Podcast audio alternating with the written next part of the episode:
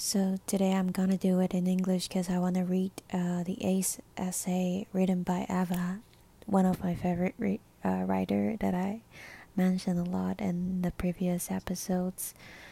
Episodes, I don't know, like the previous ones. Um, something happened, and I always feel like that I am sacrificing something, compromising myself with whoever I like, like um when I like someone, it's always fine for them to like I, I always like them take control over my emotions and even life direction if I like someone I'm I'm just okay with going with them like even changing my career path or or, or just following their life and that's not okay. I need to have my own anchor. So this piece on how to avoid half heartedness is really a, a great reminder for me myself. And I want to pick up, I want to pick some of the best um, paragraphs that I really like and read it to remind myself not to be so small, so little so subtle and and in front of any person I'll like in the future I ever liked. Okay, here we go. Um, so, if the person you like likes you back, you can probably tell. If you're not sure they like you, they're almost certainly half hearted or conflicted or lukewarm, and that's fine. It is really, truly okay if someone is not very into you. The interesting question here is why you care so much? Why do you need to obsess over it? Why do you need to figure out exactly what's going on? Why are you so okay with half heartedness? My answer is that if you tolerate too much half heartedness, it's Probably because you're half hearted, as in anxious and ambivalent, looking for reassurance, as in bored, along for the ride, not really sure about your own feelings and opinions, and as in external locus of control versus internal locus of control. You probably don't have anything in your life that really tether you to yourself. You don't have conviction about what you love. So you're hoping that someone else will provide you that certainty. I think that people come alive when they're serious about what they love, when they choose to pay careful attention to what feeds and sustains them. I love this Heather line about how crushes are often just misplaced ambition. Of course, crushes are more than that. They're about nostalgia and magic in the future we'll never access. But I think they're also indicative of the desire to place happiness outside of ourselves. If you want to be loved, find something you love. People can sense it when you have something you're dedicated to. No one wants the burden of being the answer to your dissatisfaction. When you're unsure of yourself, it's easy to be obsessed with the idea of love, the idea that happiness will arrive when someone else loves you. This can lead to you ignoring your own life. Brianna Wiest once said, You want love to provide you what you think you cannot give yourself stability, security, hope, happiness.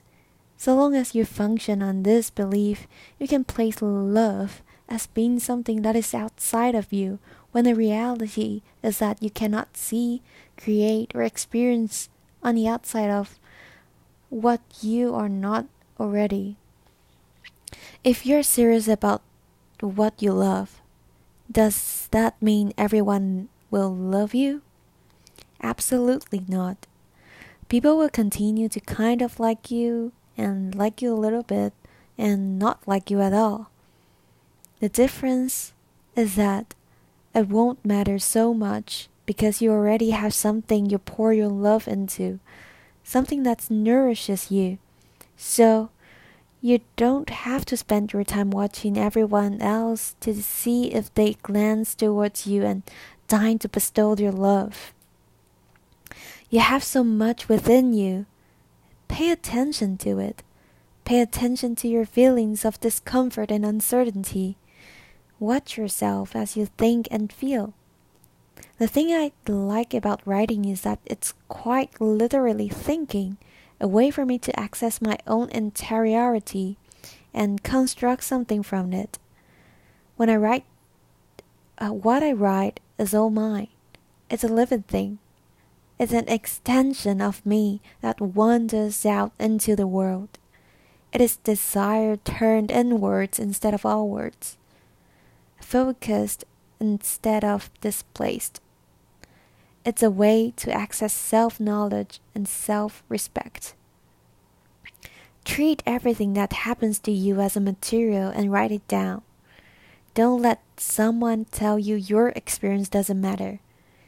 You're the one who gets to decide if it matters.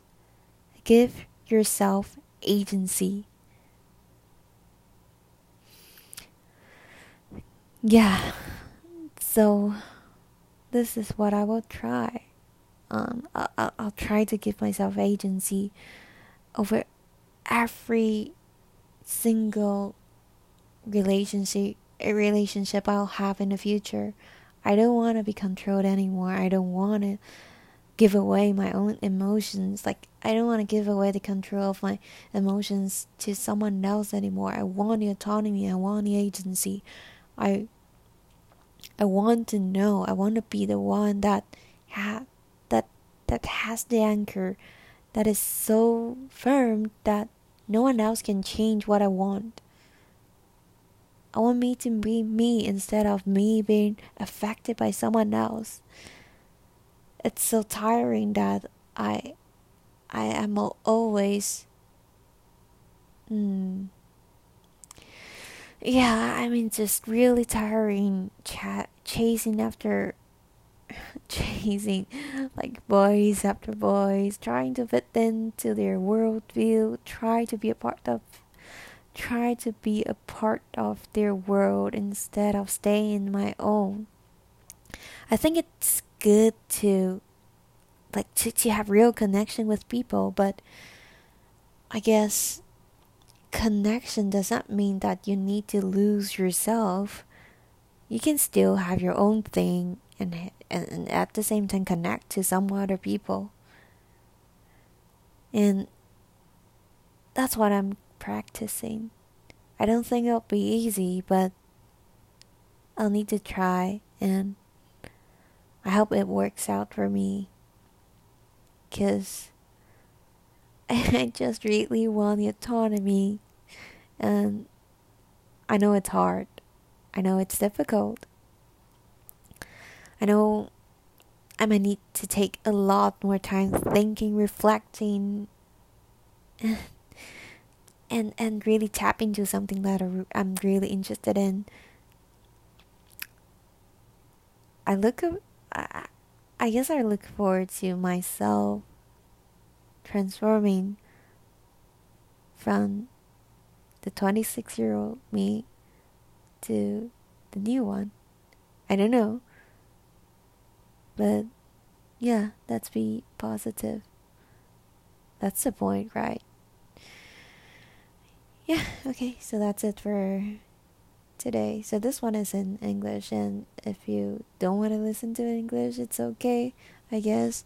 And yeah, anyway, this is my diary, so I get to decide. Good night.